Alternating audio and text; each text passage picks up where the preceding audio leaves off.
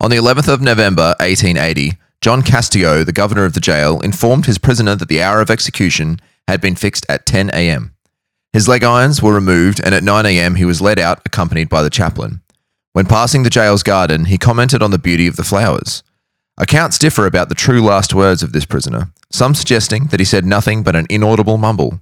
The Argus newspaper stated that he said, Ah, well, I suppose it has come to this, as the rope was placed around his neck. But the most widely quoted last words of this prisoner before he was hanged are such is life. This is the last day of the short but eventful life of one of Australia's last but definitely the most famous bushranger, Edward Ned Kelly.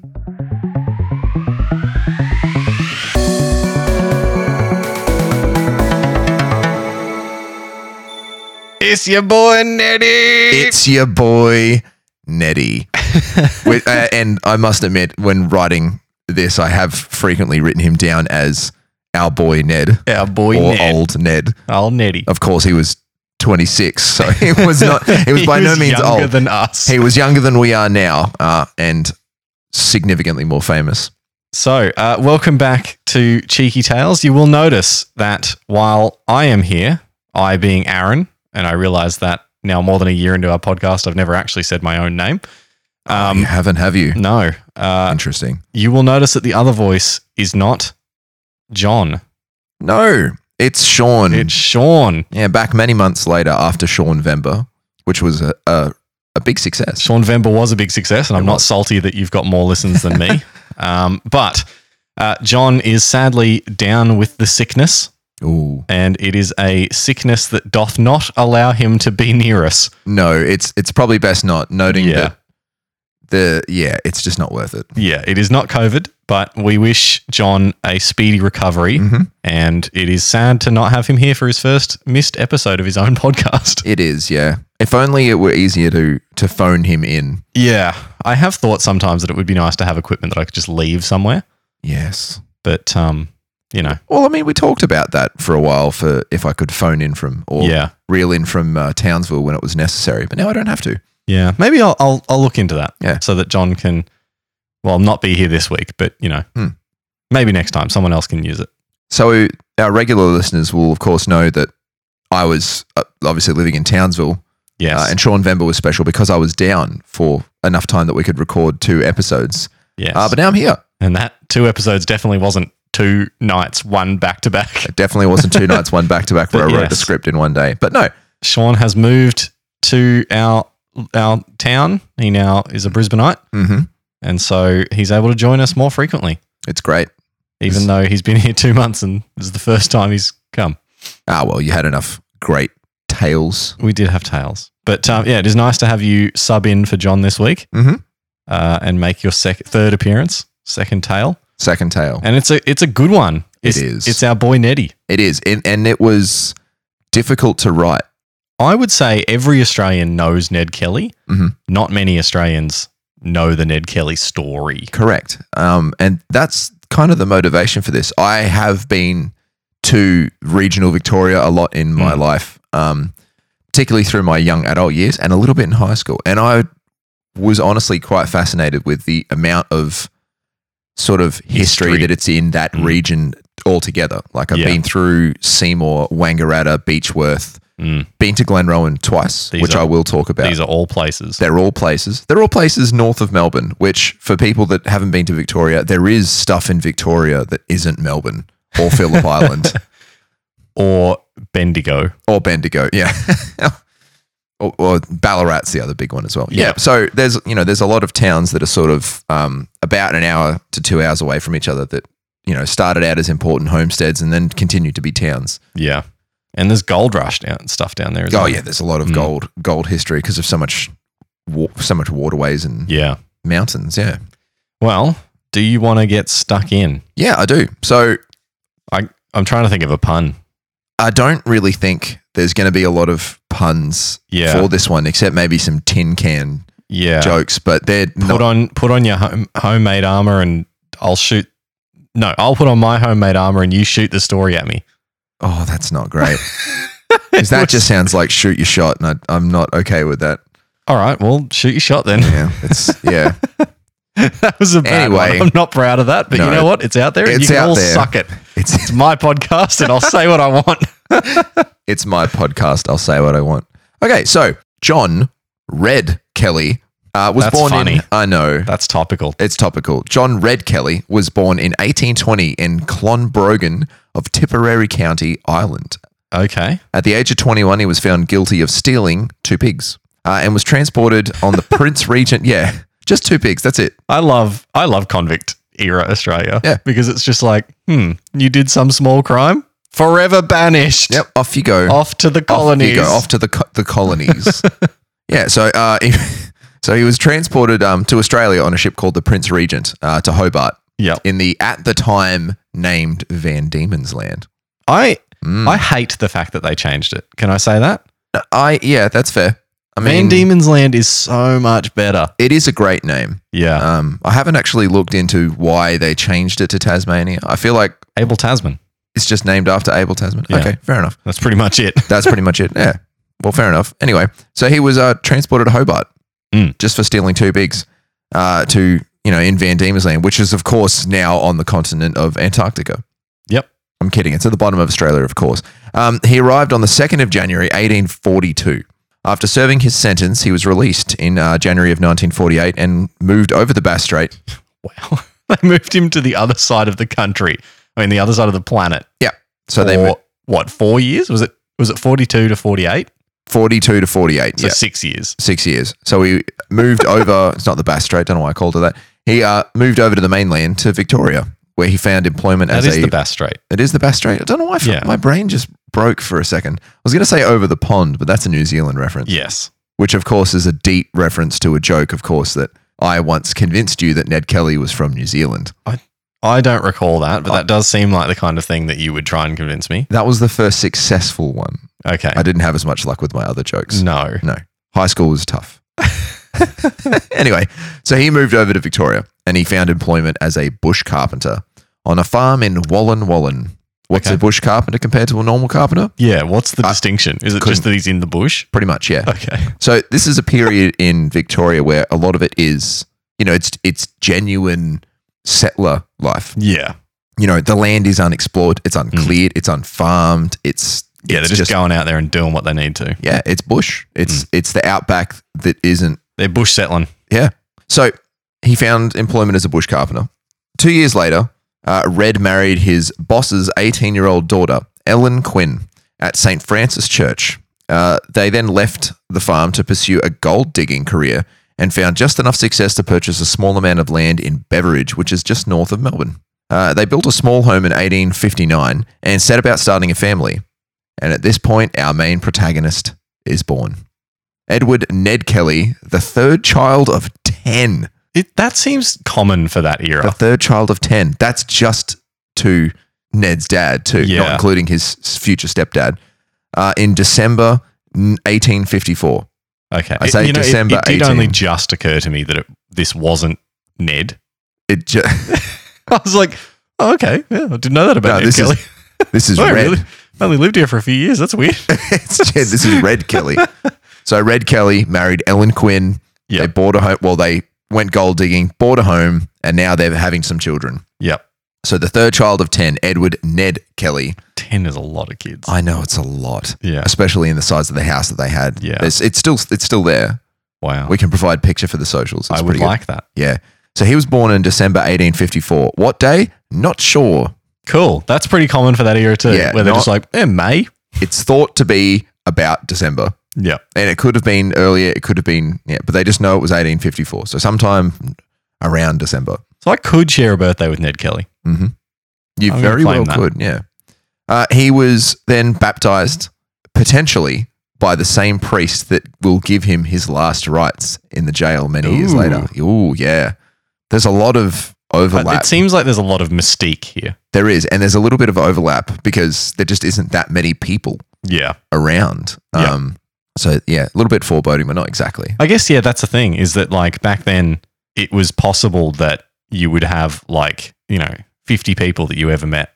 And Yeah. that's crazy to think. It's crazy to think about, and Yeah. it's even crazy to think that simply the size of the clergy would have been not very big. Yeah. One priest possibly per town, maybe even just region. Yeah.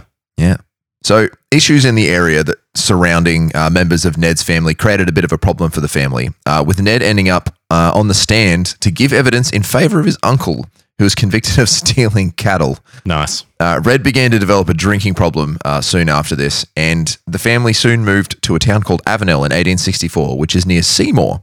Uh, that's the middle, pretty much the middle of Victoria. Okay. Um, Seymour is a small, kind of rough-ish town, uh, most famous these days for ho- having the Pakapanyal Army Base.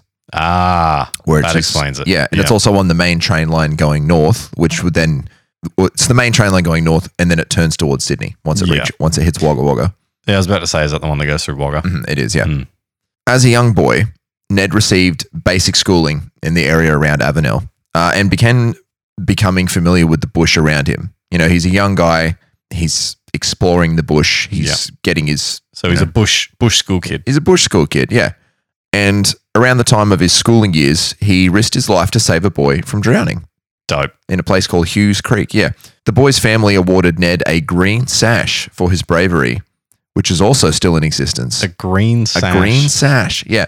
It was dramatized in the 2003 film with Heath Ledger of a, a principal or a local member of importance of the town awarding him with this sash or a mayor. But D- Like, what do you do with a sash? I don't know. Do you just wear it? Like, yeah. I, and well, oh, it's the boy with the sash. He, he remember he saved that kid. funnily enough about the sash, we'll get into that. Um, but yeah, he had, Uh, okay. he had, the sash is important. Hang on a minute.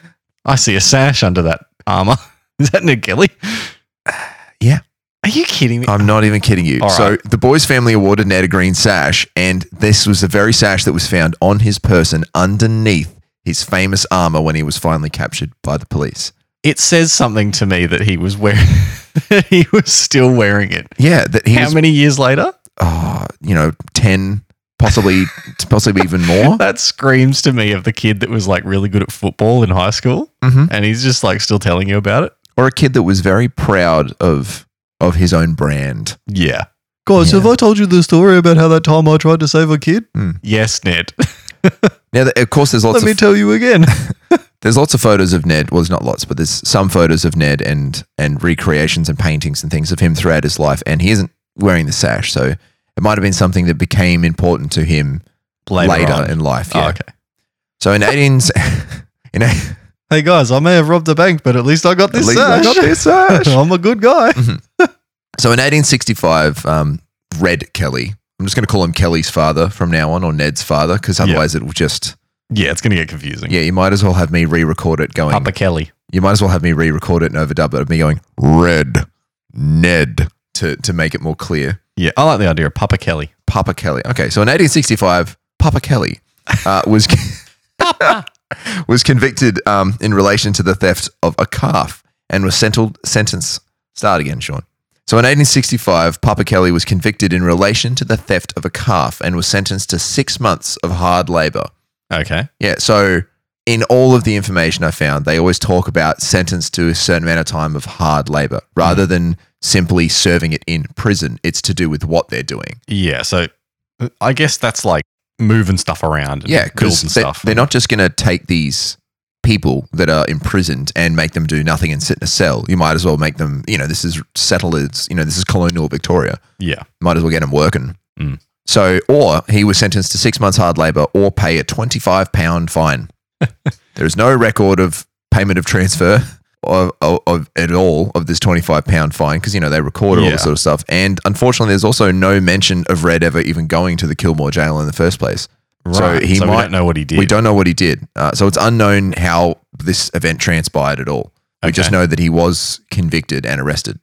Uh, in December of 1866, Papa Kelly uh, was fined for being drunk and disorderly. Oh, so this guy's getting a bit off the rails. he's getting a little bit off the rails Yeah. now. And after two years of a pretty serious problem with alcohol, he died in Avenel on the 27th of December, 1866. well, that's sad. So a lot's happened in a short Yeah. space of time already. It's all kicking off. It's all kicking off, yeah.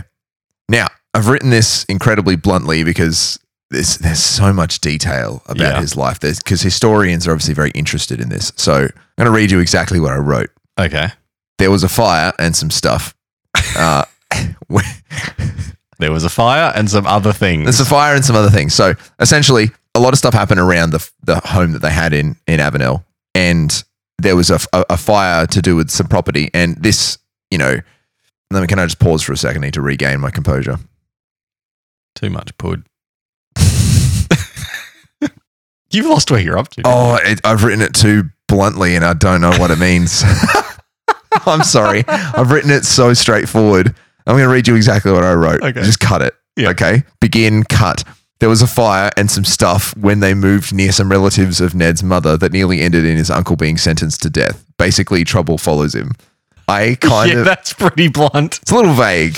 So essentially, they then mo- after he died, they moved in with um, Ned's relatives, Yeah. or his mother's relatives. So Yeah. he still had the connection to the Quinn family, who were obviously farmers. That's why they were living on the farm in the first Right. place when they met. Yep. So there was an issue and a fire and a whole bunch of stuff, and his uncle was nearly sentenced to death. So this seems like a whole sort of mess that they need to get away from. Yeah, okay. Yeah. So it's a bit of a messy family situation. Uh, It's a bit of a messy family situation, whether it's through Edward's. Well, Edward doesn't have family, so through his mother's family, and you know, there always seems to be issues with uncles, and so maybe they need to get away from all this sort of stuff. So the family soon moved uh, to a small farm near Eleven Mile Creek. I don't know exactly where Eleven Mile Creek was. Bitch, it's 11 miles away from a town. Mhm.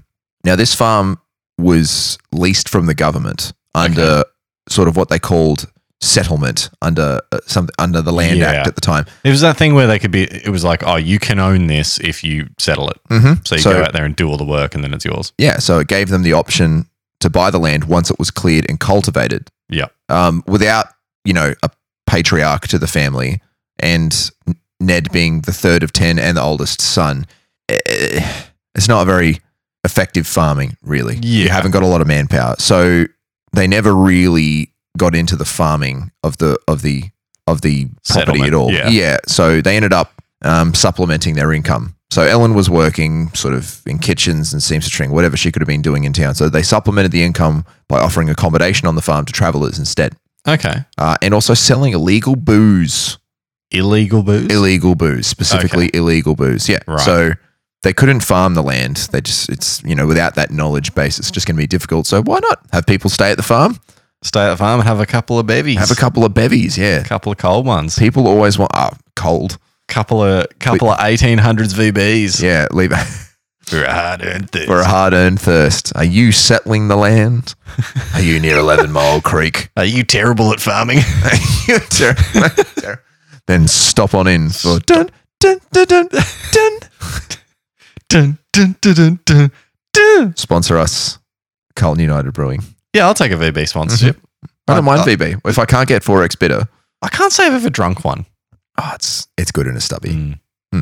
Funny that during this whole conversation, you're wearing a Foster's shirt. yeah, look, it was cheap at Cotton On. I really needed a shirt that was this Yeah. color. So this is sort of this is sort of the end of the early phase of Ned's life. Yep. he was born. His father had a lot of troubles, and his father died very early. Yep. So Papa Ned's gone. Papa Ned's gone. Ned saved a boy from drowning. Got given a green got, sash. got his favorite sash. got a green sash, yeah. And um, and now they've moved to a, a small farm that they, they can use as their property, trying Yeah. to They're get their running, life a, running, a, running an Airbnb, running an Airbnb with illegal booze. putting Yep. a couple mints on the pillow, Mm-hmm. Yep. Yep. Beds and booze. B turning down the linens, mm-hmm. making people do all the cleaning before they leave. Folding up the toilet paper into them little triangles so Yep. it looks fancy. Yeah. hmm So as he gets into his teenage years, this is where Ned's rebellious streak somewhat. This is where Ned's is, you know becomes who we know him. So we're as. getting to teenage we're Ned. getting into teenage Ned. So at the age teenage of fourteen, angst Ned. teenage angst Ned. At the age of fourteen in 1869. Nice. Yep, I wrote that. Nice. It's in the Nice. script. Um, Ned met Irish born Harry Power. Harry Powell. Harry, Harry Power. Powell. Harry Power.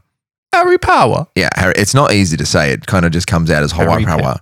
Harry Power. Mm. So remember, Ned is of Irish family, so Yeah. he's going to have a pretty thick Irish accent. All his family is Irish, and To be now sure. he's To be sure. yeah. So now he's met that. Yeah, if you watch the movie with Heath Ledger and you've had a few too many beers, Impossible. impossible to understand. Turn on them subbies. Turn on the subtitles. So he met this Irish-born Harry Power. Now, this was actually an alias. His real name was Henry Johnson.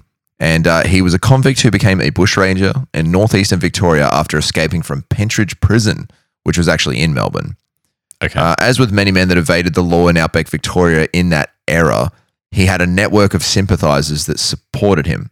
So this is before really well established law and governance. yeah. It was he- just kind of town based. It's kind of town based and it's community based. So he had sympathizers in various locations to help him stay away from the law because he like he wasn't cleared of anything. He just flat out escaped from prison Yeah. and just, Just- fled to the bush. Peace out, boys. Yeah, that's it. I'm out of here. See you on And the bush flip. would have been like 20 meters away from the jail, I'm sure. Pretty much, yeah. Yeah. But he's gone a long way. He's gone, f- you know, what would normally be two hours, what is two hours by car now is now True. like out. It's a long way. So that's like 200 Ks. Yeah, it's a fairly long way. So he had a network of sympathizers that supported him all through the outback. The Kelly family was one of these group of sympath or was part of this group of sympathizers. And in May of that year, Ned became his bushranging protege. Ooh. Mhm. Okay. At the end of May, they attempted to steal horses from a local squatter named John Rowe. Okay. Yeah, It, that, hang on. So a squatter a squatter. owns horses. a squatter is not a person living in a house illegally. Back Okay. then, a squatter is someone that lives on the land but is not entitled to own the land. So a nomad. Kind of. Okay. They're working the land, but they don't own the land. Right. Okay. okay. So they're not- they've set up shop. They're not given settlers' Yeah, rights. They're- okay, I Yeah, it's gotcha. a little different. I'm with you now. Mm-hmm. So they attempted to steal horses from this guy, John Rowe, as part of a bigger plan to rob a gold escort. So, Okay. um, you know, Yep. transportation of gold. They abandoned the plan and fled into the bush after John Rowe shot at them. Nice. Uh, he wasn't going to take. He wasn't just going to roll over and let the Yeah. horses get get pinched. I'm not taking this. Yeah, just Kaboom. kaboom. Then fifty minutes to reload. yeah. Muskets are my favorite weapon because I they're know. so impractical. They're so impractical. Um, it was at this time that Ned chose to broke off his initial association with Harry Power. okay. hmm It, it just muskets. I've heard this before, but you can see the mu- like the musket shot coming at you. Mhm. Like they're not that they're actually not that powerful, so they don't shoot it that fast. Well, they the bullet does come out very fast. The problem is is that they're not really shaped or rifled Yeah, effectively because it's so a ball. It's a ball. It's not a yeah. rifled. And if bullet. it hits you, it, it's like there's a really there's great videos on YouTube where they shoot it at like big pounds of clay. Yeah. the difference between how a shaped bullet from a rifled barrel versus just a, a, a, a shot would go through. And the exit wound is just absolutely diabolical. Yeah. It just blows it apart. Mm. Um, so they come out with a fair bit of force. You know, even old school cannons with their round Yeah. cannonballs. That's why they were so deadly. Like they, I've seen I've seen one musket shot in my life, and it was phenomenal to watch. I have shot a musket, but it wasn't shooting a ball. Yeah. It was set up to shoot buckshot. okay. Yeah, and that was that was a lot of fun. It's a very different sensation without getting like weird and nerdy about guns. Yeah. Um, it was really fun. It was hard because you can't see what you're shooting. As soon as the black powder fizzes, because it's Yeah. quite a delayed, quite a delayed reaction. It's like bang. Yeah. Um, not that delayed that's for dramatic effect, but it means that the second it puffs, you can't see what you're aiming at. So you better Yeah. hope you're aiming in the right spot, which for a clay pigeon was difficult. I did ding it. I didn't get a substantial hit. Yeah. Gave it a wing. Yeah, just gave it a ding, and that was that was pretty good. Now this next this next tale I've written directly as a quote because there's a there's a bit of funny wording in here. All right. Let's So get I've- into it. Mm-hmm. Serious. Everyone put your listening ears on. Sean's You've- got something to say. You've got to try not to laugh though. oh, all right. Kelly's first brush with the law occurred in mid October 1869 with, a- Hilarious. with an altercation between him and a Chinese pig and fowl dealer, fowl dealer from Moses Creek named R. Fook. That's a very nice name. According to Fook, as he passed. oh There's some- shit! I don't now. I know what I want to say in this situation. Okay. Like it's very I think everyone listening Mhm. knows what is going through my head. Yes. I don't think I need to say it. Okay. Okay. I I strongly doubt that this was his real name. I have a feeling this could have been a horribly racist nickname that he picked up over the years, but I couldn't find any information that disproved it. I Sure. thought it was an excellent story. Anyway, so according to Fook, as he passed the Kelly family home, Ned brandished a long stick and declared himself a bushranger before robbing him of 10 shillings. He declared himself a bushranger. Yes. Kelly gave evidence in court that Fook had abused his sister Annie in a dispute over Fook's request for a drink of water. Fulk then beat Ned with a stick after he came to his sister's defense, which is hence the motivation for this. Right. Annie and two family related witnesses corroborated Ned's story, and the charge was dismissed. Oh, so it turns out that he was in the right. Yes, Oh, possibly. The morally right. I don't think declaring yourself a bushranger and brandishing a big stick. hello, sir. I would like to tell you that I'm a bushranger. Mhm. Do you do you have a moment to talk about bushranging? Mm, It's like the Ace Ventura pet detective thing, but it's like Ned Yeah, Kelly, bushranger, as you shake their hand. yeah. Mm-hmm. Also, I'm going to beat you. Yeah, that too. So a little while later, about a year later, Ned reconciled with Harry Power, Oh, our resident bushranger. That's friend, nice. In March of 1870, and over the next month, the pair committed a series of armed robberies. okay. I know, very cool. The local police. well, cool, but Look, it's you know what? It's in the past. Cool. it's in the past. So don't, the local don't police. go do armed robberies now. no, don't. Yeah, not with Cheeky Tails Cheeky Tail says, no. No, thank. No, I, this is. I pulled this from an earlier episode. I Okay. quite liked it when you said Cheeky Tails says no, thank you to gun violence, and I stick by that. So Cheeky I- Tails says did no, I thank say you to. Arm- yeah, I think John said it actually. Cheeky Tail says no. Thank you. to Cheeky gun Tails says no, thank you to armed robbery. violence." Yeah. So the local police had a lot of trouble tracking these two down because they're just Yep. a pair, Yeah. uh, and in particular, they couldn't identify Power's young apprentice. Power's young apprentice. Yep. Uh, in late April uh, of that year, Ned was identified as the young man working with Power, and a few days later was captured and confined in Beechworth Jail. He was put to trial for three charges of robbery. Yep. Mhm. Okay. But in the event of the first two charges, the witnesses failed to identify Ned, so they were dismissed. Right. And for the third charge, for some i- insane reason, Ned was not actually shown to the witnesses.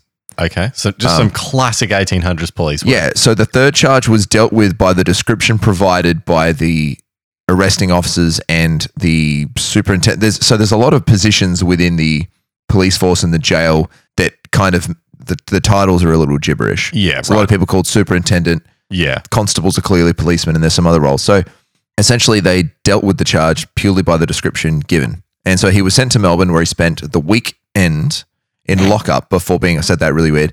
He was sent to Melbourne, where he spent the weekend in lockup before being transferred to Kyneton. Kyneton. It's a difficult word. Kyneton to face court.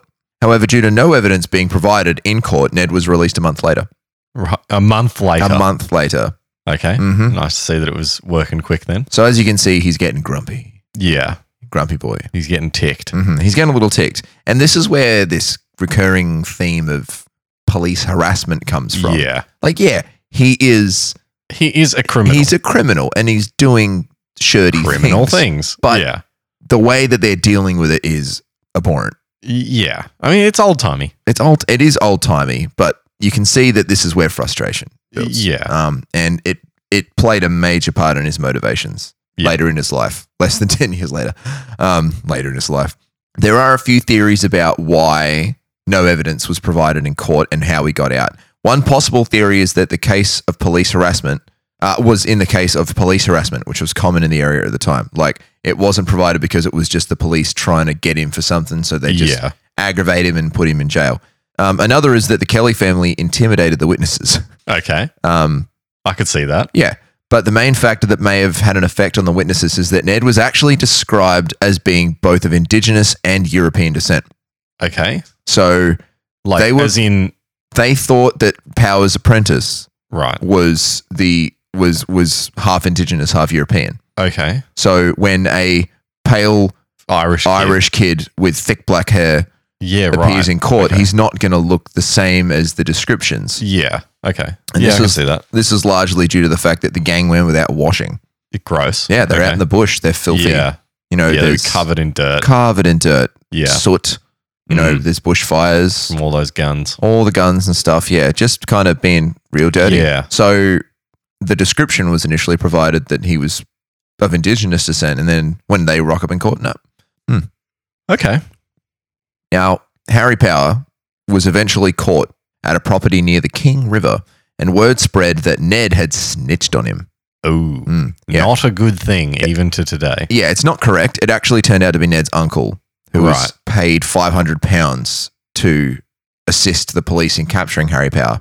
Yeah. Yeah, so but it did, you know, spread the word spread through the area that Ned had done it, um, and he tried quite hard to clear his name. Yeah.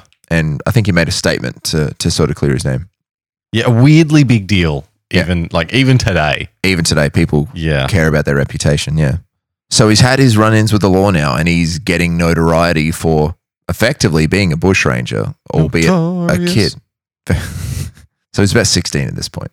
Okay. Oh wow, yes, he's still quite he's young. still quite young. Yeah. that is a little boy. So we turn our attention forward to 1871. Our boy Ned, told you, uh, had a run in with the police over a matter of a mistaken horse. Now, this is a huge thing that sort of started off his individual reputation. Okay. So Ned had an issue with a mistaken horse identity. A mistaken horse identity. Mhm. Okay. What And does that It mean? got him sent to prison for three years. three. Okay, Three but what does a mistaken horse mean? So I have distilled this down as best I can because there was a lot of quoting of certain people who just aren't, they're not important to the story. Okay. our, were stories about Ned. So I've distilled Sure. this down. So basically, a brother in law of Ned's Yeah. borrowed a horse, Okay.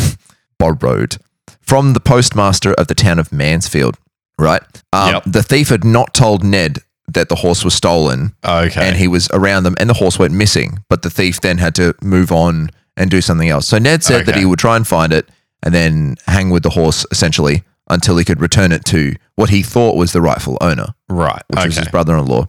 Um, And then it turns out he's got a stolen horse. Yeah. So eventually the horse was found and Ned took the horse to Wangaratta, Yeah. where he stayed with it for a few days, um, sort of, I s- I assume, trying to get, get it back to what he thought was its Yeah. rightful owner.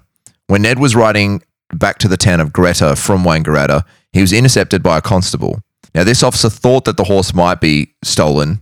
Yeah. Um, he had an inkling, well, an inkling and inclination that it might have been Yeah. stolen. So he directed Ned to the local police station to sign some papers. okay. As Ned dismounted the mare at the station, the constable tried to grab him by the scruff of the neck, but he failed. Just missed. Yeah, so Kelly resisted arrest. Uh, the constable drew his revolver and tried to shoot him, but it misfired three times. Wow. So he tried. He tried to shoot him He for tried to resisting grab him. arrest. Missed. Ned goes, "What are you doing?" And then he pulls a gun on him. hmm Wow. I know. It, it is no wonder that even though he like let's be real, Neddy K was a bit of an asshole. It- like the police did not do anything in this era to not make themselves hated. No, and they didn't do anything to help themselves, even when they had the opportunity to do something right. Yeah. They just beat down on people. Yeah. So he tried to shoot him, and it misfired three times. Yeah. He was then overpowered by Ned, who later said that he straddled him and dug his spurs into his thighs. This is the constable said of Ned Yeah. that he straddled him and dug spurs into his thighs, causing the constable to roar like a pig. Sorry, ro- to roar like a big calf attacked by dogs. Okay. After subduing Kelly with the assistance of seven bystanders, Hall Wow. pistol whipped him until his head became a mass of raw and bleeding flesh. That's a direct quote of a bystander. So you tried to shoot him three times. Yep. He defends himself, and then you pistol whip him. Yeah, and basically beat him like pretty Senseless. pretty Yeah. senseless. Yeah. So Kelly and his friend that were hanging that he was around, not the thief, but his friend, uh, received three years of hard labor, which he served in prisons and also on some ships, Okay. like working ships. His good behavior, however, actually helped him get out Okay. or get him released early, which Yeah. is good. You Yeah. know, we, what we're seeing is a moral young man. Like yeah. he's punished, but He's but still like he's- okay. he's thought, okay, I'll do the right thing. yeah. To settle the score with the real thief of the horse, however, uh, Ned fought him. You're going to love this. Fought him. He fought him okay. in a 20 round bare knuckle boxing match in a pub in Beechworth, That is a lot of rounds. which he won Okay. and was declared the district boxing champion. Okay. So was this other guy the champ? Nah. So okay. All right. They just gave him a Yep. gave him a title. It's a vacant title. Here you go. Wear the belt. hmm Okay. There's even a photo.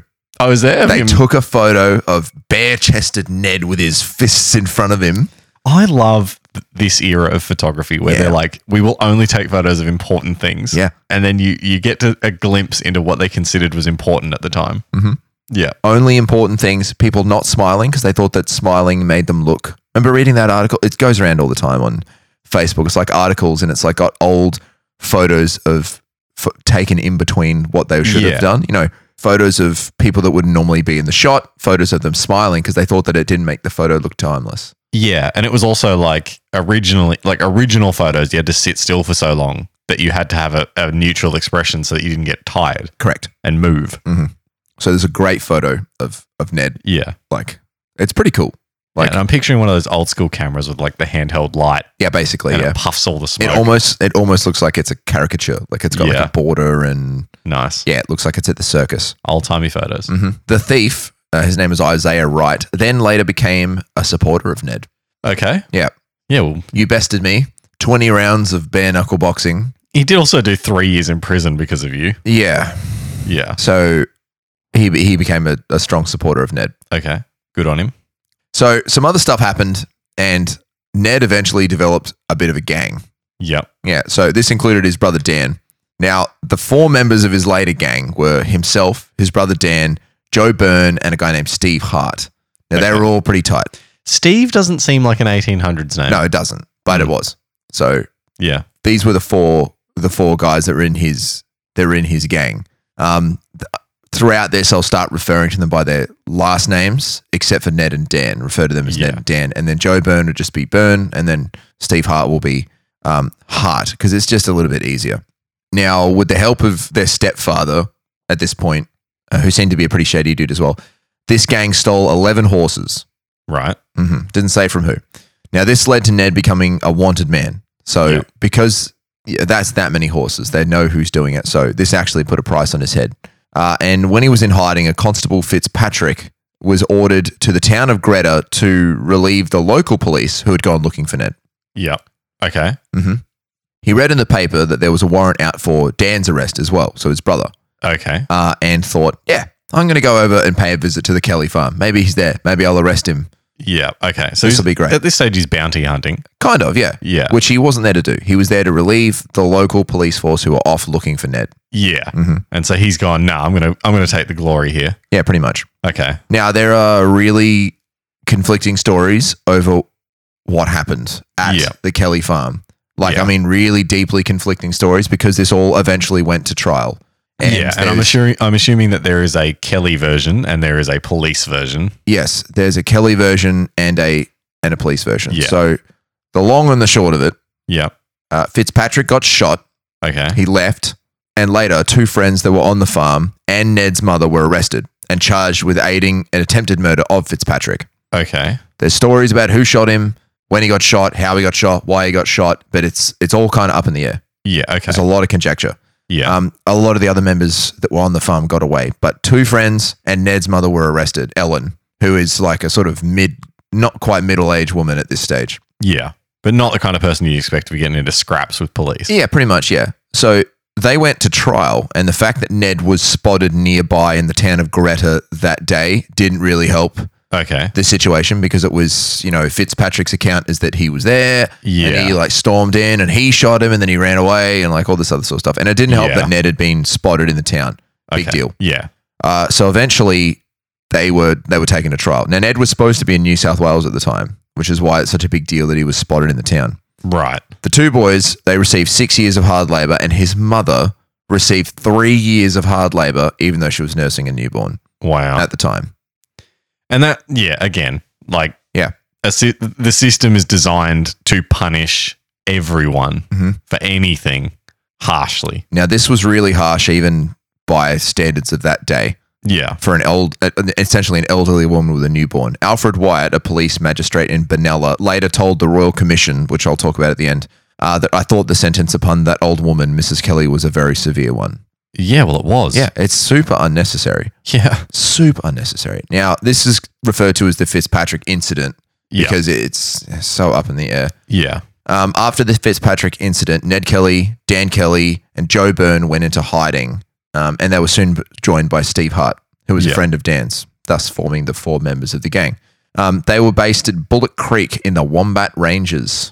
Dope. I know that just sounds. Well, I mean, wombats are cool enough. I love wombats. I know, and the, even the word wombat Little, brings up little romantic barge ass boys it running r- around. brings up romantic notions of beautiful Australian creatures. yeah. Yeah. The wombat is like a very peaceful creature. It is. Whenever you see it, they're just like, ugh, slowly walking around. By its nature, it's defensive, which Yeah. is cool as well. So i- if you don't know how wombats look after themselves, they dig themselves little burrows, and then their ass is like a big s- like a big bone plate Mm-hmm. and it's very very hard and very very thick and so they just like stick their ass out of the out of the burrow and that's the door Mm-hmm. and so the animals just can't get through because They just scratch on it. giant Yeah. bony ass And that's why it, it really damages your car if you hit a wombat. yes yeah if you hit a wombat you're in you're in trouble You're in trouble, yeah. So they made money in the area by uh, sluicing gold and distilling whiskey. Now, I couldn't find out what that actually meant. sluicing Yeah, I know. Let's uh, i'm going to assume it's stealing cue the background jazz. Nope, it's a form of prospecting. oh okay so it was legal Yeah, it's just different to panning. okay all right well cool Roger. carry on Uh, cool. So they made money by essentially panning for gold and distilling whiskey, which is pretty cool. Cool. And they were supplied with provisions and information by sympathizers um, that they had around them, you know, including Ned's cousin Tom Lloyd. yeah Um, a police party was later dispatched in October of 1878 to hunt the Kellys, and after some searching, found themselves really, really close to the Kellys' camp. Uh, the downside to them being really close is Ned knew they were there yeah he was tracking them. So Ned had found the tracks and was aware of their presence. And after a confrontation with the police, a lot of back and forth shooting and some attempts to flee on horseback. Once again, conjecture about who shot first, whatever. Uh, the three police officers that had confronted the gang uh, were killed yeah and looted of their personal effects and items of value. right okay Mhm. so it's getting worse Yeah, it's getting worse. So accounts differ a- about how it happened how it happened. Um, yeah It's like I imagine with the way that the weapons were at that time and being inaccurate, it was a whole lot of dudes standing there being like, "I'll shoot you, I'll Yeah. shoot you." Or if I shoot first and I miss, then he's gonna shoot me. Like you know, yeah you imagine like if I shoot and miss, you've then- got a long time before you've got a you can long shoot time again. of kind of like running back and forth between trees, attempting to reload. So that's why there's a lot of back and forth and the horses and everything, and they all tried. yeah They just shot at each. other. I imagine it's it's kids with paintball guns at this point. yeah and it would have gone it would have taken a long time Mhm. for it all to go down yeah. Like you've probably you know half an hour And you got to think that they would have had to been pretty close. Like in the final showdown that Yeah. they have, they were firing at 30 yards away from each other, which is Yeah. really friggin' close. yeah Like bow and arrow close. Like it's, Yeah. it's close. Yeah. So Ned would actually reference this incident um, in a later letter. He wrote two letters later on to try and sort of explain his actions. One of them, which we'll Yeah. talk, one of them, which we'll talk about, was quite famous. Um, yeah, and um, they would also talk about it after his eventual arrest. So Yeah. once he was arrested, they they went back and talked about all his crimes and things to sort of go through the whole process, so that when they hung him, they're like, "We can be sure yeah you did it." you you done the shooties Mhm. yeah Now, news of the police murders led to widespread fear of of the bushrangers. yeah Because it well, was of like pretty, course. it was no longer like, oh, they're stealing some horses, whatever. It's like, ah, Yeah. they shot They've three policemen. killed three Pretty- people yeah. now yeah So on the 28th of October, uh, the government announced a reward of 800 pounds for the gang. So that's 200 per head uh, It's for a their lot arrest. of money back then it's too. a lot of money back then, yeah. Uh, and it was soon increased to 2,000 pounds for the gang. sheesh Mhm. On the 31st of October 1878, the Victorian Parliament passed the Felons Apprehension Act and it came into effect on the 1st of November. Basically, it's just really detailing, like without getting into the nerd of it, it's really detailing how they can arrest people, the conditions at how they can uh, deal with these bushrangers. Like if they see him, can they shoot him? yeah Wow, they're then capturing him. rules of engagement really Rules of engagement, really. You know, what happens if there's sympathizers? Like, what do we do? yeah Um, yeah, and three days later, notices were published throughout the colony, giving the bushrangers until the 12th of November to surrender themselves. So they were trying to get the word out, yeah you know. And what we're seeing is that you know these guys are effectively just rustlers and things, but everybody's trying coming to get for them. 'em. yeah Everybody's trying to get trying to get them. Um, on the 15th of November, the four members of the Kelly gang were declared outlaws officially. So outlaws could be killed without challenge by anyone finding them armed or who had a reasonable suspicion that they were armed. Mhm. Wow. Under the Felons Apprehension Act. what a different time Now, this actually, the Felons Apprehension Act actually lapsed on the 26th of June, just before the final siege of oh Ned Kelly. Yeah. So okay but they were at that point. This was like at that point they were friggin' Lex Luthor, like trying to take over the world, equal Yeah. to, to the police. yeah Yeah.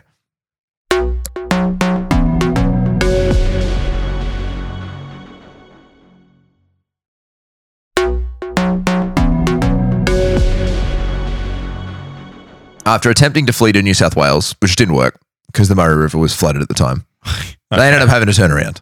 yeah, right. Um, so the gang headed back into Victoria and made plans to rob the National Bank of Euroa. All right. So after scouting the town, this is pretty clever. Yeah. So after scouting the town of Euroa and generally conducting some pretty good reconnaissance, it- like which is outstanding for the day, it's just four stinky dudes on horseback. and finding out that most of the town will be attending a funeral on the 10th of December, the Yeah. gang began to plan. Okay. So on the 9th, the gang held up a substation at Faithful's Creek, which was near the town. Um, th- they held the employees and the passers-by hostage until after the raid so that they wouldn't alert the town's people, essentially. Yeah. Uh, one of these passers-by was actually a hawker, like a, a person that sold things, that provided the gang with nicer clothes for the robbery, Yeah. which is quite funny. I, I assume that they kind of were coaxed into giving them the nice clothes. I- yeah. But it would be nice to think that, oh no, I'll give them these nice clothes. You're gonna go rob the bank, you gotta look the part, chief. Yeah. If you're going to be doing a heist, you got to have some heist gear. Mhm. Yeah. So while Dan guarded the hostages, uh, Yep. Ned, Byrne, and Hart rode out to wreck the telegraph wires Okay. to disconnect Euroa Yep. from the outside world. Perfect. These guys know what they're doing. Yeah. And this is their first major bank robbery. Yeah. I So feel like some- it's a lot easier back in those days too. Yeah. Because it's kind of like you can just cut two lines and that's it. It's not even two. And I don't know if you have ever seen what the old telegraph lines look like. Essentially, they were about seven feet off the ground on poles. Yeah. That's it. Not in the ground, not in the trees, not high- just yeah, you can if you go to Alice Springs, you can still see the old telegraph wire poles. They're in the desert. Yeah. Yeah, they're just there. Right. And in the towns sometimes as well. yeah. So they went out, they cut these telegraph wires, and uh, on the way back, the three men encountered some workers and a hunting party who uh, they took back to Faithful Creek with the other hostages. Okay. Uh, just after 4 p.m., the three gang members knocked at the doors of the closed National Bank of Euroa and gained entry from the front and the back. They drew their revolvers, held up the bank and the bank's manager's living quarters in the building because he lived in there. They emptied the safes, the cashier's drawers of gold and any money they could find, worth, uh, worth a total of £2,260 and a small number of documents and security, so bonds and yeah. maybe some deeds to land and some stuff like that. Uh, the 14 members of the bank manager's household and staff were taken back to Faithful's Creek homestead as hostages.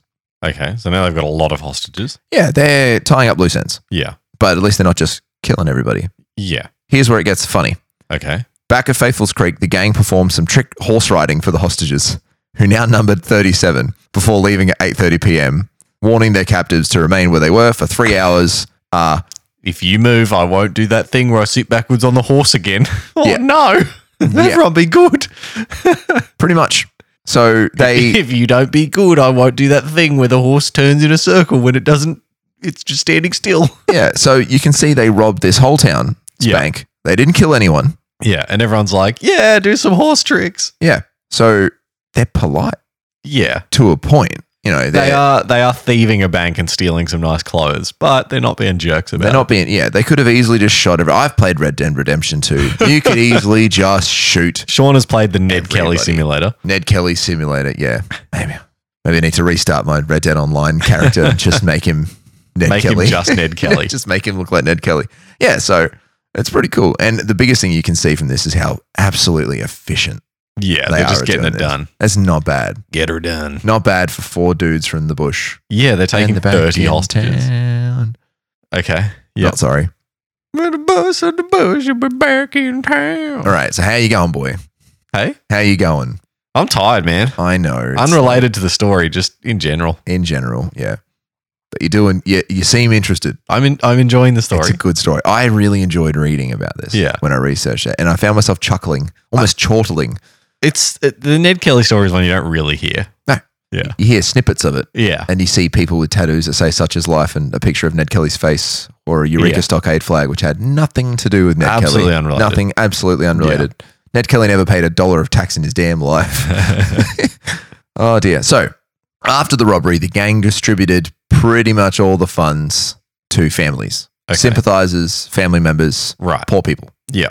Um, and the same sort of thing happened when they did a, a large robbery in the future in the town of Gerildery. I'm not going to go into that one too deep. I'm going to talk about it a little bit because otherwise it's just another big robbery, and Yeah. we'll be here until we'll be here till four in the morning. Otherwise. Okay. So the gang clearly valued the people.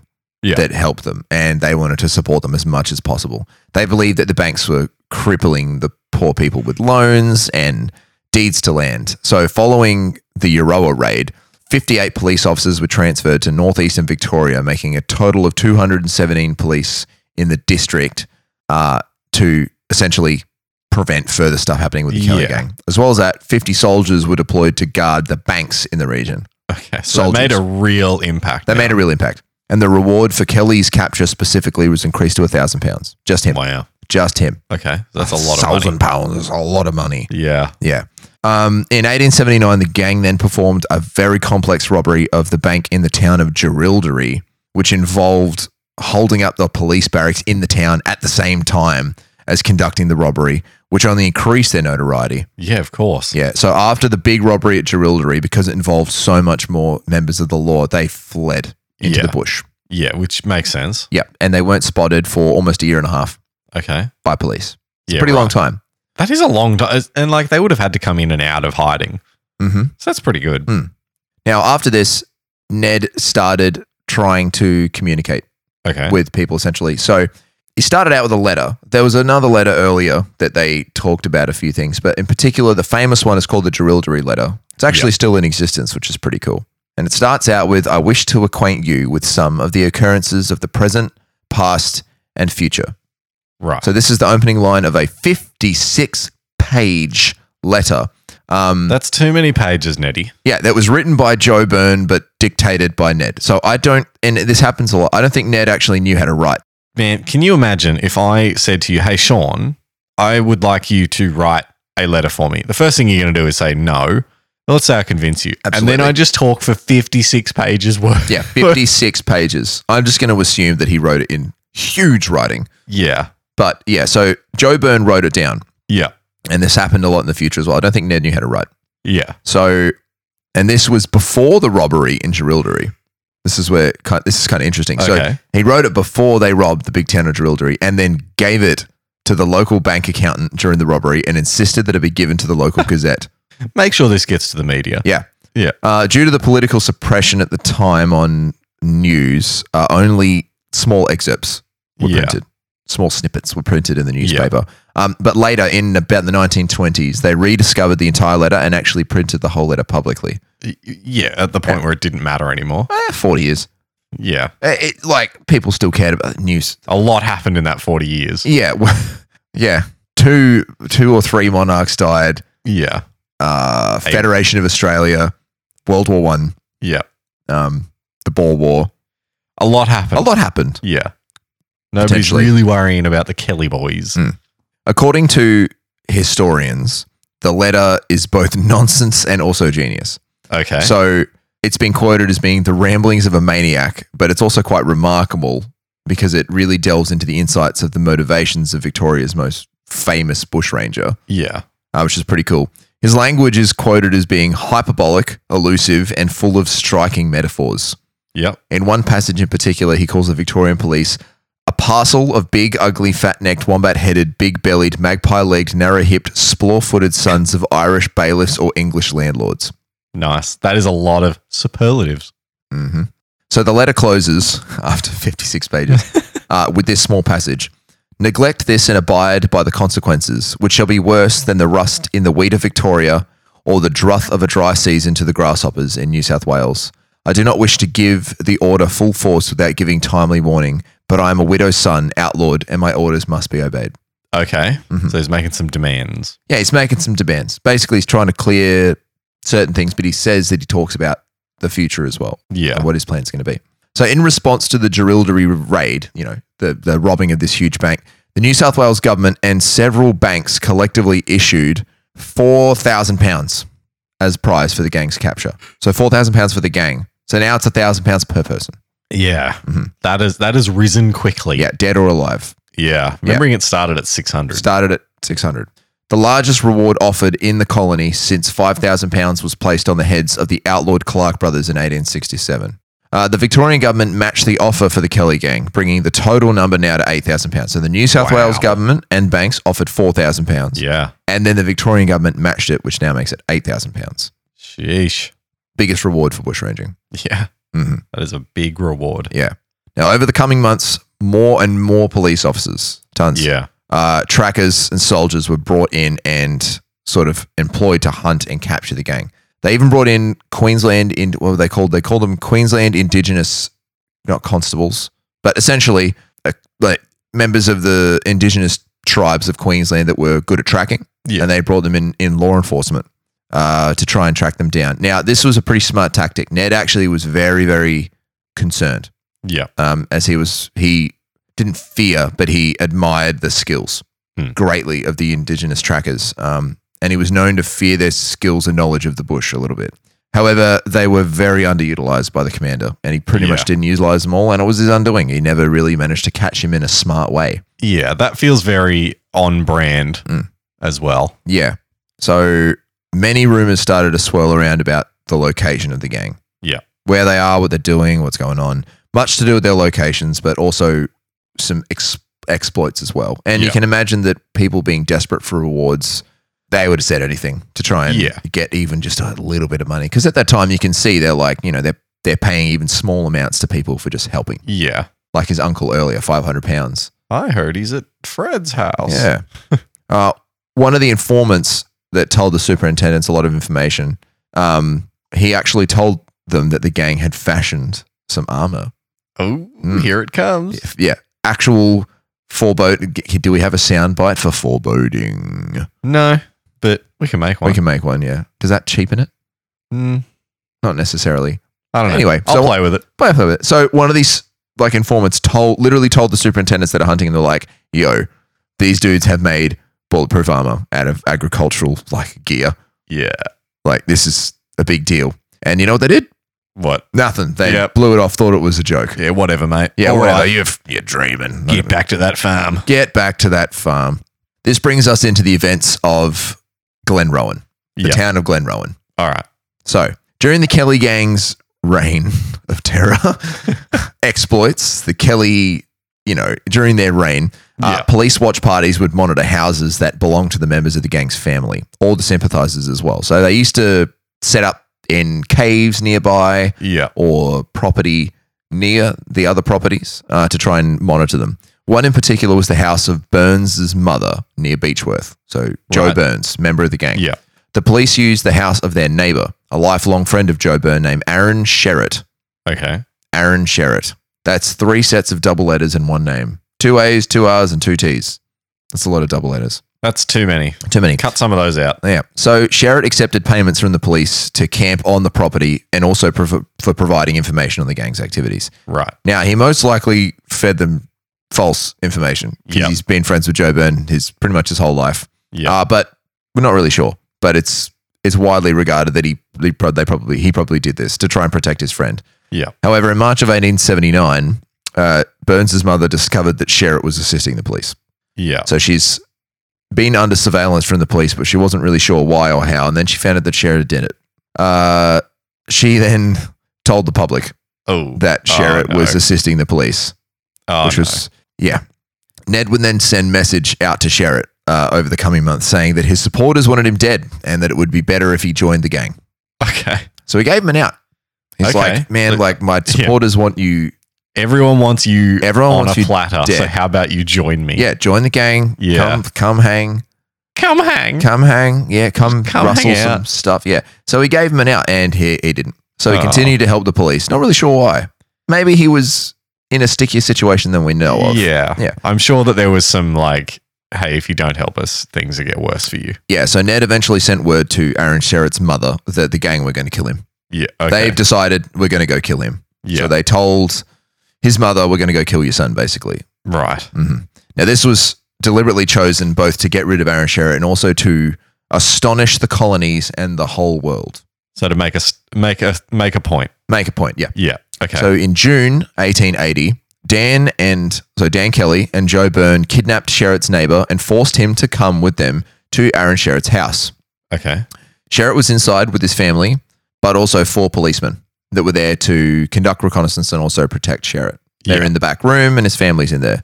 At 6.30 p.m. on the 26th of June, Dan went to the front door and Joe Byrne, uh, with the neighbor in tow, went to the back door and knocked and called out for Sherritt to come outside.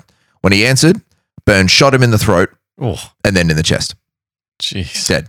Yep. They then entered the hut and they let Dan in through the front door. So Right. now the Kelly gang is inside, two of them. Yeah. And a neighbor. Yeah. Uh, Sherritt's family's there, probably pretty scared, pretty upset. And the policemen are in the back room. So the police are like, "Ugh," Get like these scrambling, guns. trying Yeah. to get their guns ready um, to try and to try and fight back. Not really great. Yeah. Totally unprepared for what was coming. So the boys are in there now, and they're trying to get the policemen to come out of the room. They're like, "Come on, like Yeah. we've we're armed. Come we've on, got you." guys. The police decided not to leave. Yep. Um, so they asked Sherritt's wife to go in to the room to convince Oh, them to come jeez. out. So they kept Sherritt's wife. Yep. So they sent the wife in to try and be like, "Come on, you've got to come out." Like these guys mean Yeah. business, and they're like, "No, now we've got to." so they didn't really like that. so the gang went outside and tried to burn the house down. Oh, jeez. That's a that is a nuclear option. Yeah. So they've obviously they run out of ideas. They've just killed this dude. It's a whole Yeah. thing, and they're like, "You know what? Fine." So they went outside, tried to burn the house down. Burn the house Burn down. the to house down. flush them out. Yeah, flush them out. They'd failed. What? They failed to burn the house Oh, down. okay. All right. Yeah. I So thought you were they- gonna tell me some awful thing there. So they Okay. rode away. Now, this whole sort of siege went for about two hours. Yeah. So, a lot of tension. Yeah. The police were so scared to leave the house that they didn't leave till tomorrow morning. Oh wow. They were Okay. that They scared. thought they'd be waiting for them. yeah, so this is Yeah. 8, 8.30 at night. They finished the siege. So, Yeah. they started at 6.30, finished at 8.30, and they didn't leave. They were too terrified that the gang, all of two of them, would be out there waiting for them. Probably smart. Mhm. Yeah. You also have to think like how much of this is just the mystique at this point. Yeah. Like, are they actually this good? Are they Or is good it at what they just- do, or are they just Yeah. clever? Is it just that people are like tell everyone's like, oh, these Kelly boys, they're gonna get you. Yeah. And then the Kelly boys rock up. You're like, oh, I poop my pants. oh, I pooped my pants. Poop my pants. I pooped them. pooped him. Yeah, it's it's. I think that I honestly think that it is mystique. So Yeah. much of it has it to has be. to be, right? It has to be. It has to be mystique. like, they haven't this- actually killed that many people that haven't attacked them as yeah, well. These guys are in their, in their early twenties. yeah. Dan is younger than Ned. He's twenty two or something like yeah. that. Like so they're he's- young boys. they're young. well, fella. they're They not really don't young know- boys, but- I didn't know diddly when I was that Nah. age. You know, like these. nah, I wasn't doing anything worthwhile. Yeah. Cheese is going to love that yawn. But So he complains about them. he complains about them. yeah, he doesn't like the yawns. Oh, okay. So I'm not editing that out at all. Nah, keep it in. so knowing that the word of the murder, or I'm going to use muck duck because I always liked that gag Muck from The duck. Office. It's called murder, not muck duck.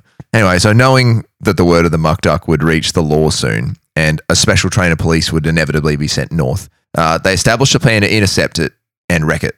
Yeah. So Now they're they've killed Sherrod. trained- They trained know records. that their stuff's going to happen. Yeah. It didn't. It took a while because it took the police a whole night to get out. yeah. So they met back up and they were like, "We're going to have to intercept this train and uh, and deal with it." So they planned on using a town along the train route north to try and wreck this police Yeah. business from getting it more out of hand.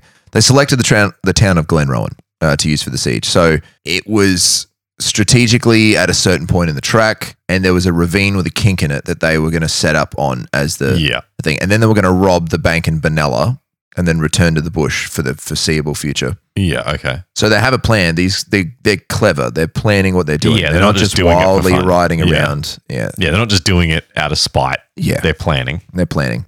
So after a failed attempt to damage the track in Glenrowan, after they found out where they wanted to do it, Ned and Hart, so Steve Hart, would actually employ a local plate layer and laborers to finish off the job in destroying it.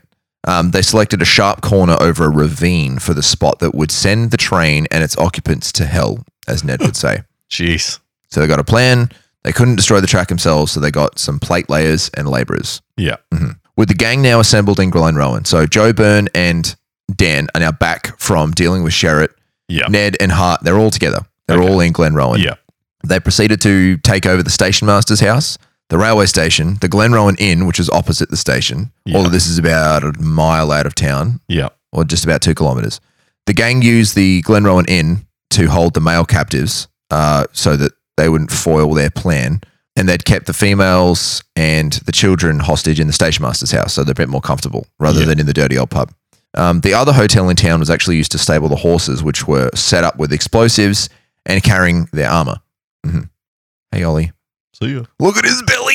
Yeah. He's got a big He's belly. got a big belly. That's too much. Pud. Too much. Too much pud. So they had their armor. They had their explosives to damage the track and do whatever else they needed to do. They've dealt with the town. Yeah. Well, a big chunk of the town. They're, they're ready. Yeah. They've, the plan is going to come into Here we fruition. hmm So these horses had all the stuff ready to go. Yeah. The armor was designed to protect them specifically as they fired down on the crashed train while they dealt with survivors. So it covered their face, covered their chest, partly covered their arms, but not their legs. Yeah. So that they could still ski, Run about. daddle, and Yeah. possibly get on a horse. Although the armor Yeah. was about 44 kilos, So much. getting on a horse is hard enough as it uh, as it is, Yeah. and they had limited mobility and visibility. So I don't know if they would have been able to get on the horses per se, weight. Yeah. but the plan was to be able to ski daddle. So by Sunday afternoon, the train had not arrived. They'd been in the town now for a while, and the train hadn't arrived yet. And most of the hostages that were there in the station master's house were then moved into the inn. So they brought the women and the children to the Glenrowan Inn. Yeah. There were now 62 hostages total, including sympathizers who the gang planted to keep control. Yeah. Well, guys, we should all be like, we should do what they say. hey, it's not that bad. Like, this Yeah. is going to be pretty. You notice they haven't killed any of us? yeah, they actually. Yeah, so it's a pretty smart plan, really. Yeah. Keep some sympathizers in there. That's that's really funny. I Mm. like that.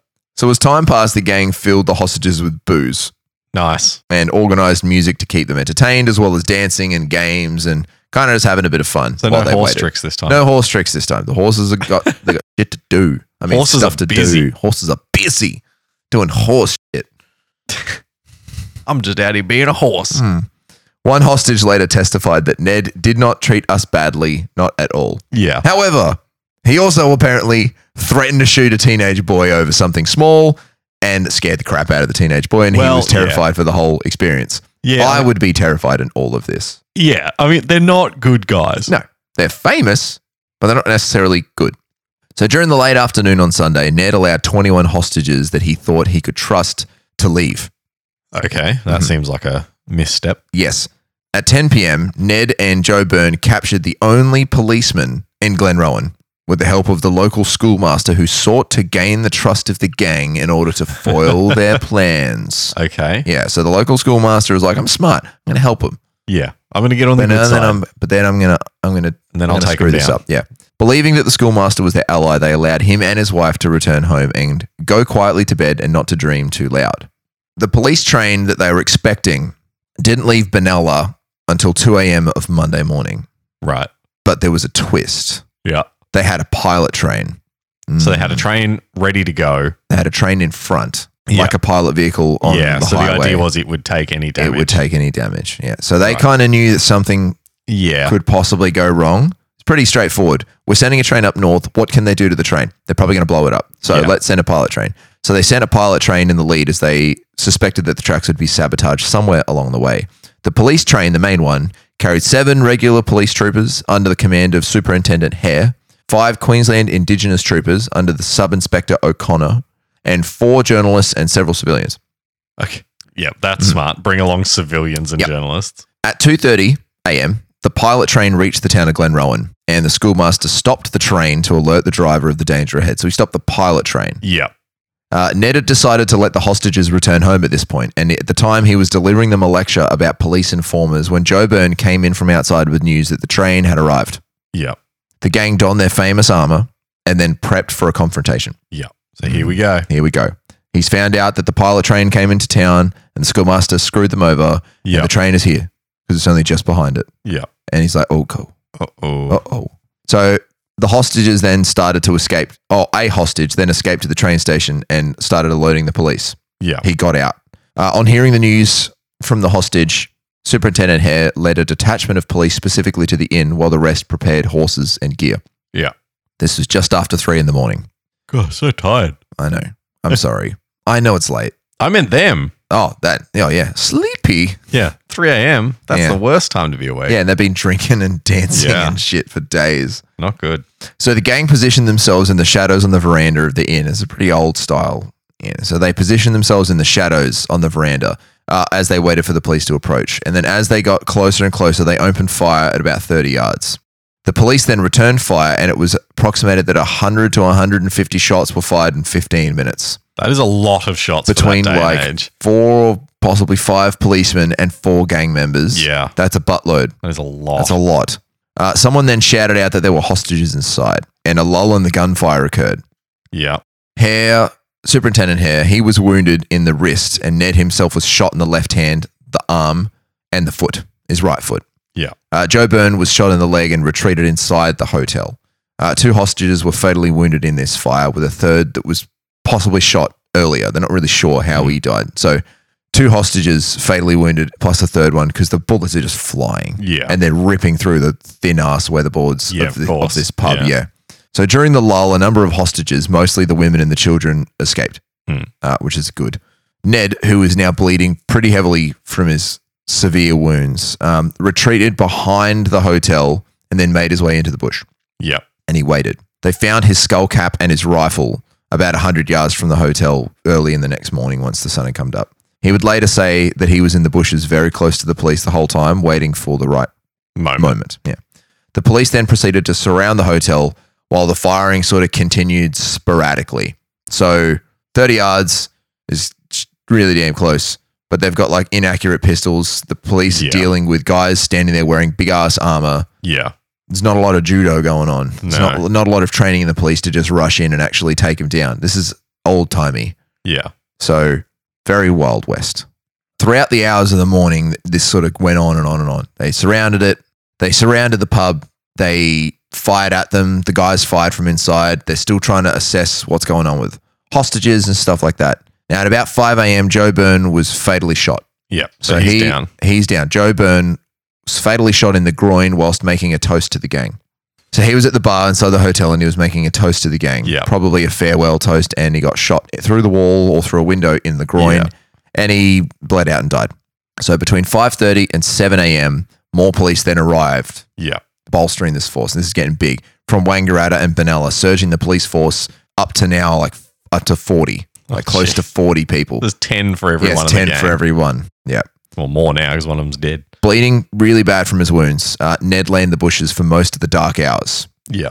Uh, at dawn, Ned, dressed in his armor and armed with three handguns, came out of the mist and fired at the police from the rear as they surrounded the hotel. They Yeah. didn't know Ned was in the bushes. They thought he was still, in Still inside. in there. So he just came out. Now there's this great quote, the gr- sorry, this great quote from journalist Tom Carrington, and he wrote, "With the steam rising from the ground, it looked for all the world like the ghost of Hamlet's father with no head, only a very long neck." Yeah. Wow. This is the helmet. Uh, it was the most extraordinary sight I've ever seen or read of in my life, and I felt fairly spellbound with wonder, and I could not stir or speak. Yeah. They used to write so much better back I then. know it was so much more impressive. Yeah. So the police returned fire on Kelly naturally. Yeah. uh, and he as he staggered towards the hotel to try and fight back. He's Yeah. feeling pretty invincible. Big thick bullets, big Yeah. thick armor. The weight of his armor uh, and already bleeding from his wounds and the impact of the bullets on the steel made it really, really difficult for him to fire and reload and move all at the same time. Yeah. Uh, he later described the impact of the bullets on his armor like blows from a man's fist. Yeah. Well, it would be. Yeah, it hurt. Yeah. Like it would it would knock you around. The gunfight lasted under half an hour against Kelly, which is still astonishing. Like they're Yeah. pretty close. Like you'd think it'd last longer, but yeah. yeah. Uh, with the remaining members of the gang providing intimate and covering fire from inside the pub. Ned was eventually brought down uh, as they sort of chased him away uh, next to a big downed tree, later called the Kelly tree, Yeah. um, after two shotgun blasts to his legs. So the information online was different to what I know from actually going to the town of Glen Rowan. I've actually been there and Mm. seen the tree. It is sadly not there anymore. Mm. I'll get into this at the end, but he was shot in the legs with a shotgun and eventually staggered away and collapsed leaning against this tree. Yeah. And they went and found him. Uh, he was lying there just defeated. Mm. He was then carried to the station where the doctor tended to his wounds. He was found to have more than 28 wounds Wow. on his body with serious gunshot wounds to the left elbow, the right foot, his wrist, and more less serious wounds throughout his whole body, including cuts and abrasions from the armor and it all just adding up. This man is battered. Yeah. At 10 a.m., a ceasefire was called, and the remaining hostages left the hotel. Two were arrested for being known sympathizers at this point. So now Okay. the only people Yeah. left inside, Ah, the Kelly boys. the Kelly Well, boys, the Kelly it's gang. Joe Dan, Byrne, Dan, Dan and and Joe Steve Byrne's Hart. Dead. Yep. So Steve Hart and Dan. hmm Yeah. By Monday afternoon, a crowd of around 600 people had gathered at Glen Rowan, uh, and Dan and Hart had sort of ceased shooting from inside. At 2:50 p.m., the police set fire to the Glenrowan Inn to burn the remaining men out from inside. A Catholic priest then entered the building to try and rescue anyone that was left inside. All he discovered was the body of Joe Byrne, Hart, and Dan Kelly. Mhm. No one was prepared to come out. Um, the exact circumstances of the deaths of Dan and Hart aren't actually known. We know about Joe Byrne's death, but Yeah. what actually killed Dan and Steve Hart, not sure. Did they Right. shoot themselves? Were they Yeah. wounded? Did they die from the Smoke. fire? Yeah. Um, and the priest managed to get Joe Byrne's body out. Right. After the fire had died out at about 4 p.m., the police then moved in and recovered the, the rest of the bodies from inside the hotel. Yeah. The following day, the police tied Joe Byrne's body to the door of the Benalla lockup uh, to be photographed, Okay. essentially That's to identify it. Yeah, his friends his friends asked for the body, but the police instead arranged for a hasty inquiry and a burial in a pauper's grave in Right. the Benalla Cemetery. Yeah. Okay. The charred remains of Dan and Steve Hart were taken to Greta and buried by their families in unmarked graves in the local cemetery. Mm. Yeah. I guess you don't want it to become a shrine, do you? And you want- it needs to be with respect. Yeah. This is this, you know, this is the last stand, Yeah. you know, so they they want to show some respect to the family and Yeah. and bury them. So, now we get into the ending of Ned. Okay. Ned survived to Yeah. stand trial. So he survived. We know this much. So he stood Yeah. trial on the 19th of October, 1880. Sir Redmond Barry, the same judge that had sentenced his mother Yeah. for three years of hard labor, uh, was essentially the judge. Yeah. After many days of trials and recesses, uh, mostly due to which murders he could be charged for, uh, which ones he couldn't be, due to inconsistent evidence and witnesses and everything, he was eventually sentenced to death by hanging. Yeah. As Barry handed down the conviction, he finished with the customary line of, May God have mercy on your soul. Yeah. Ned then replied, What did he say? He said, I will go a little further than that, and I say, I will see you there where I go. Oh. Barry died of natural causes 12 days after Ned Wow. Kelly's execution. Wow. Okay. Yeah. Yes, he did see him there. Curse. The the Kelly curse. The Kelly curse. Hashtag Kelly curse. Start a conspiracy. Just anything for that something. ends Something that happened 142 years ago. Bring it back. and set. And Kelly set. curse. In the weeks leading up to his execution, thousands turned out to the streets of Melbourne in rallies and protests and all sorts of things. Eventually, at one point, they got a petition with 32,000. Wow, that's a lot of That's a people lot of back then. signatures. Yeah. Um, and it was handed with the hopes of clemency, uh, which they nothing. No. They were like, no, no, too bad. Yeah, they no, this, continued guy, on. this guy's going. Yeah. The day before he was hanged, the famous photo of him was taken, which is the one you see of his beard Yeah. uh, and his, is you know, he's sort of just looking listfully away from the camera. Yeah. It's funny because he looks content actually in Yeah, the he photo. looks fine. He looks fine. Yeah. Uh, it was taken of him as a keepsake for his family, Right. and he was granted time to farewell his relatives and his friends. And then, as we know, he was hung at 10 a.m. on the 11th of November, 1880. And that was that. That was that. Well, so in March 1881, so the next year, a royal commission into the conduct of the Victorian police force during the Kelly gang's run Yeah. uh, was brought in. And although nothing could exonerate Ned or his gang from the crimes that they committed, it did turn out to have multiple recommendations for future conduct, and numerous officers and senior staff were stood down. Yeah. Good. So Ned's effective last wish to have something be dealt with about the brutality of the police at the time yeah. came true.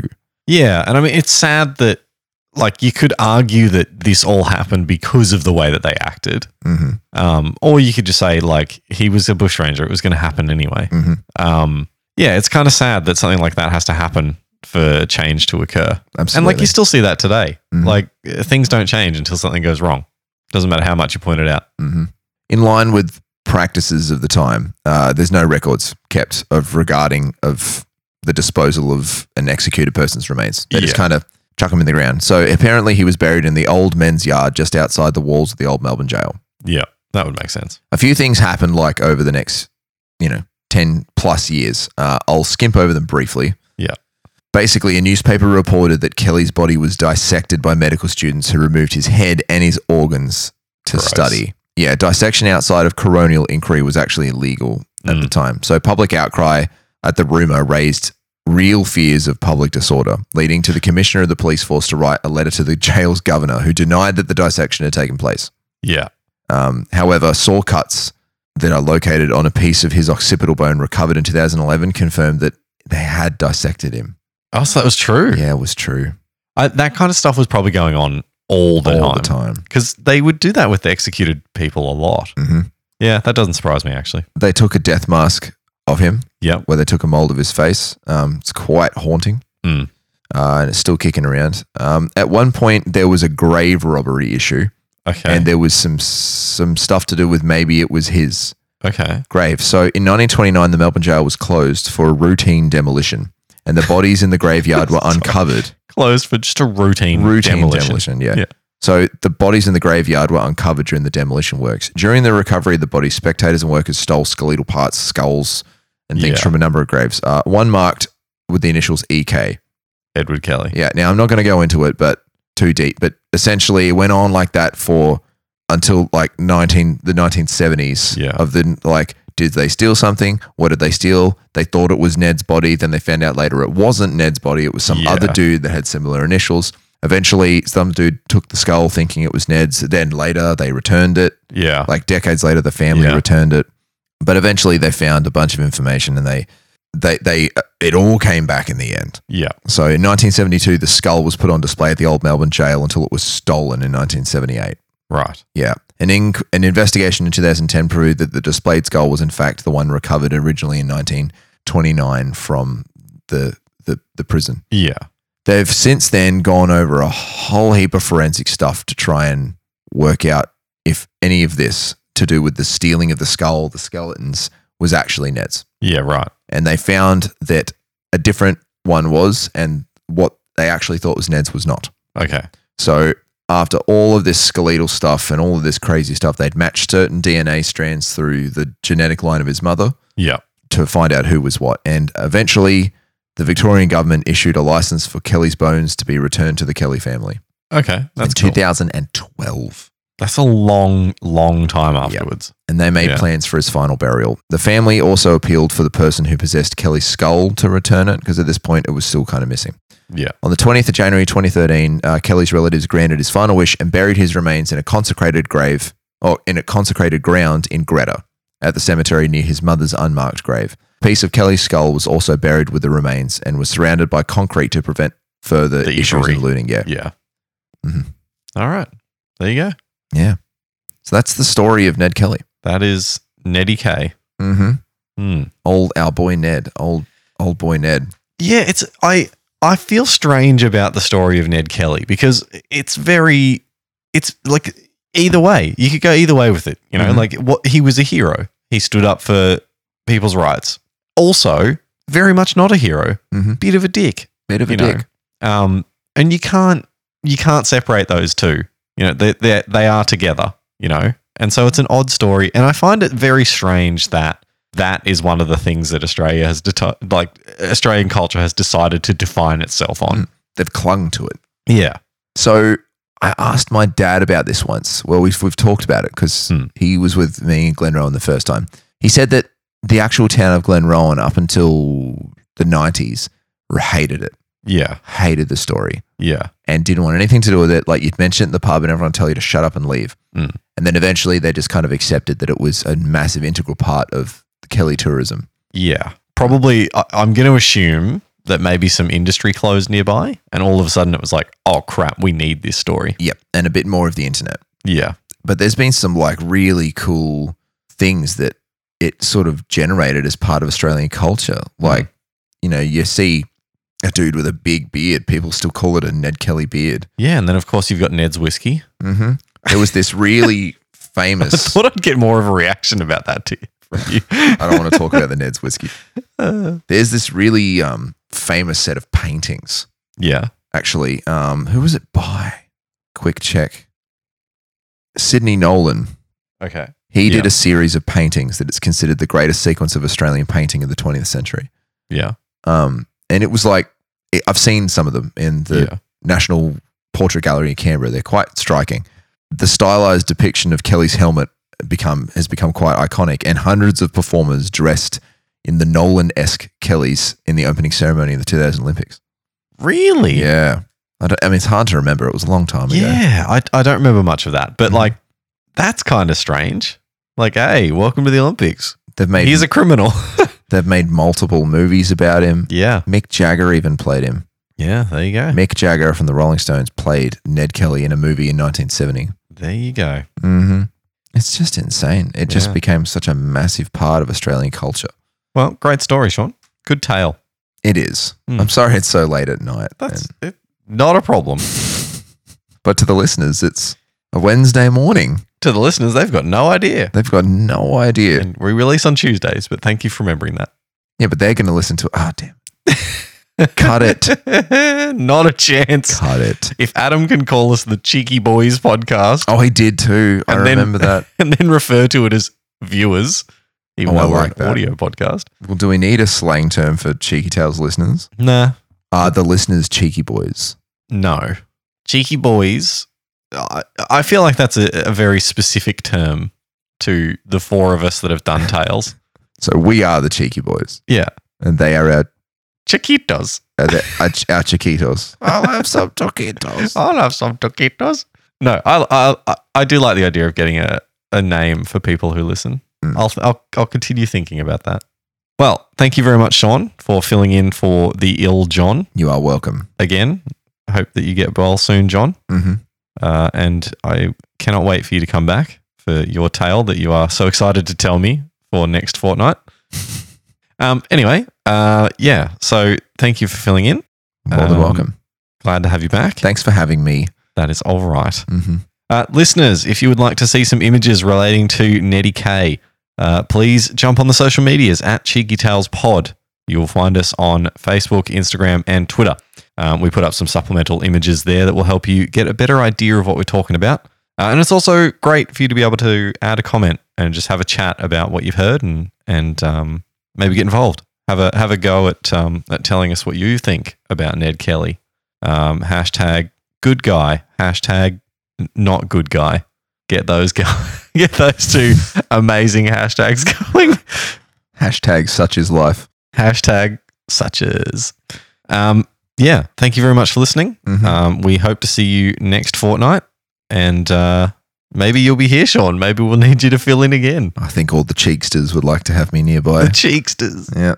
Anyway, uh, get well soon, John. hmm We will speak to you all next fortnight. Good night. I knew you were going to say goodnight. I knew you were going to say goodnight.